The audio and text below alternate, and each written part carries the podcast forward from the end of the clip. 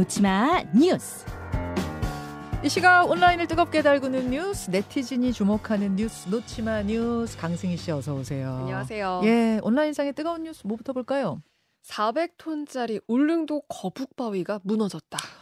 아, 울릉도의 거북바위. 여기 유명한 명소예요. 네. 그게 와르르 무너진 겁니까? 그렇습니다. 400톤 정도면 사실 감도 잘 안 오는데요. 정말 거대한 바위거든요. 예. 어제 아침 7시쯤인데요. 명소기 때문에 여기 이미 한 30명 정도의 관광객이 현장에 있었고요. 음. 갑자기 우르르 쾅 하는 소리가 났고 그러고 2, 3초 뒤에 이 거대한 거북바위가 무너져 내립니다. CCTV를 직접 한번 보죠.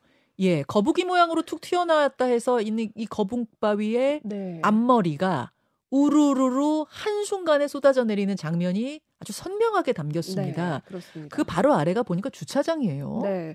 그리고 그 앞에 뭐 관광버스도 있었고요. 그리고 캠핑족들이 있었거든요. 네. 캠핑카에 승용차도 있었는데, 어, 그때 그 바위 근처에서 캠핑을 하던 관광객이 미처 대피를 하지 못했습니다. 음. 여기 텐트를 치고 있었거든요. 낙서가래에 깔려서 20대 여성이 중상을 입었고요. 뇌출혈 증상을 보여서 헬기로 병원에 옮겨지기도 했습니다. 어, 또 3명이 경상을 입었고요. 승용차 한 대도 부서졌고요. 예. 어, 그러니까 원인을 좀 살펴보면요. 해빙기가 되면서, 그러니까 바위에 이미 금이가 있던 상태였거든요. 음. 그래서 자연적으로 부서진 걸로는 보이는데, 그런데 이 지역이 평소에도 이 흙이나 돌이 자주 떨어져서 이 낙석 경고판이 있었다고 해요. 음, 음. 그런데도 이번 사고를 막지는 못했는데요. 그러니까 거북바위 자체가 이 그늘막이 역할을 하기 때문에 바위 아래에서 일부러 이 바위 아래를 찾아가서 텐트 치고 캠핑하는 사람들이 많았다고 또 목격자들이 있었거든요. 예, 예. 울릉군이 개도 활동도 수시로 했기는 했지만 이 안내판도 세워져 있었고요. 그런데 이걸 무시하고 캠핑을 즐긴 사람들에 대한 비판도 나오고 있습니다. 아니 저는 사망자는 없다 해서 사고 규모에 비해선 그래도 다행인가 음. 했는데 중상자들이 네. 계시는군요. 있습니다. 아니 이게 안내판 붙어 있고 이러면 그게 그냥 모양으로 붙어 있는 게 아닙니다. 예, 하지 않아야 되는 일은 하지 않으셔야 됩니다. 네. 예, 큰 사고가 있었습니다. 다음으로 가죠. 추석 전날 발견된 40대 남성의 고독사. 추석을 앞두고 가족들이 발견한 건가요? 그렇습니다. 가족들이 찾아서 발견을 하게 된 건데 이 남성이 학원 강사로 일을 하면서 혼자 살던 40대 남성이었어요. 어, 서울 강동구였는데요. 추석 연휴인 첫날, 그러니까 28일에 이 집을 찾았던 가족들이 발견을 했고요. 네. 그런데 이미 부패가 상당히 진행이 된 상태였습니다. 음, 두달 전부터 이 아파트에서 악취가 난다 이런 민원 신고가 계속 이어졌다고 해요. 어, 그리고 이 집의 우편함에는 세 달치 정도 미납된 고지서에 뭐 카드 우편물 같은 것들도 있었다고 네, 하고요. 네. 어, 평소 남성이 그러니까 가족들하고 떨어져서 혼자 살았고 이웃들하고도 별로 왕래가 없었다고 하거든요. 아니 두 달 전부터 악취 신고가 있었고 우편물 함에는 세 달치가 쌓여 있고 그럼 이분이 지금 세달 정도가 돌아가신 네. 채 방치됐다는 얘기잖아요. 네, 지금 그렇게 볼 수가 있는 거죠. 그럼 세 달 동안 다른 가족들이 전화 한번 안 걸어본 거예요. 그러니까요. 지금 거기에 대해서도 뭐 이야기는 좀뭐 오고 가고 있는데요.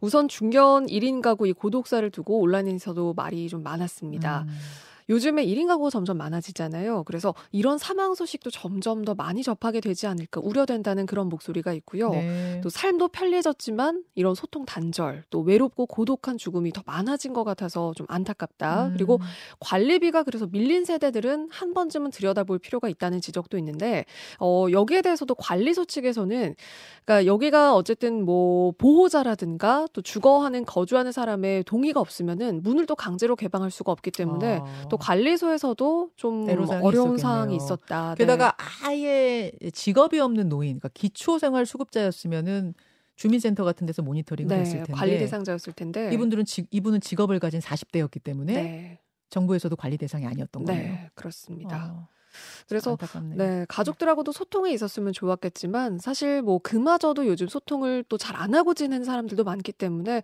어쨌든 좀 사회 문제로도 좀 지적이 되고 있습니다. 예, 추석에 안타까운 소식 들여다봤고 하나만 더 볼까요? 명절 선물 테크 주의하세요. 명절 선물 테크. 명절 선물 플러스 재테크예요. 네. 근데 뭘 조심하라는 거죠? 사실 뭐 햄, 뭐 식용유, 참치 이런 선물 세트 많이들 주고 받으셨잖아요. 네. 그런데 이 중에서 홍삼이나 비타민 같은 건강 기능 식품은 아무나 거래를 할 수가 없습니다. 이거 파시면 안 돼요. 아니, 그 내가 받았는데 나한테 쓸모가 없어. 근데 두면 그냥 썩으니까 이거를 중고 시장에다 내다 팔 수 있을 것 같은데 안 되는 게 있어요? 네. 이거는 허가가 있는 사업자만 판매를 할 수가 있습니다. 홍삼, 비타민 같은 건강 기능식품. 네. 어. 건강 기능식품이라고 쓰인 품목들이 있거든요.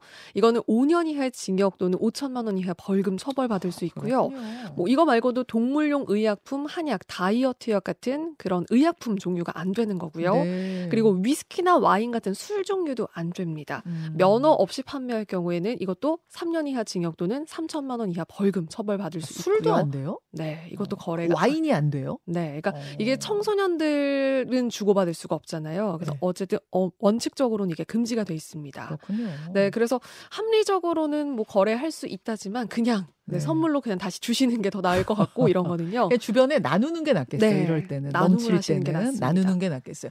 뭐 호주에서 사온 비타민인데요. 내가 안 먹을 것 같아서 팔아. 이런 거 사실 중고 시장에서 본 것 같은데 이게 다 안 되는 네. 일이라는 거네요. 원칙은 안 되는 겁니다. 알겠습니다. 여기까지 강승희 씨 수고하셨습니다. 고맙습니다.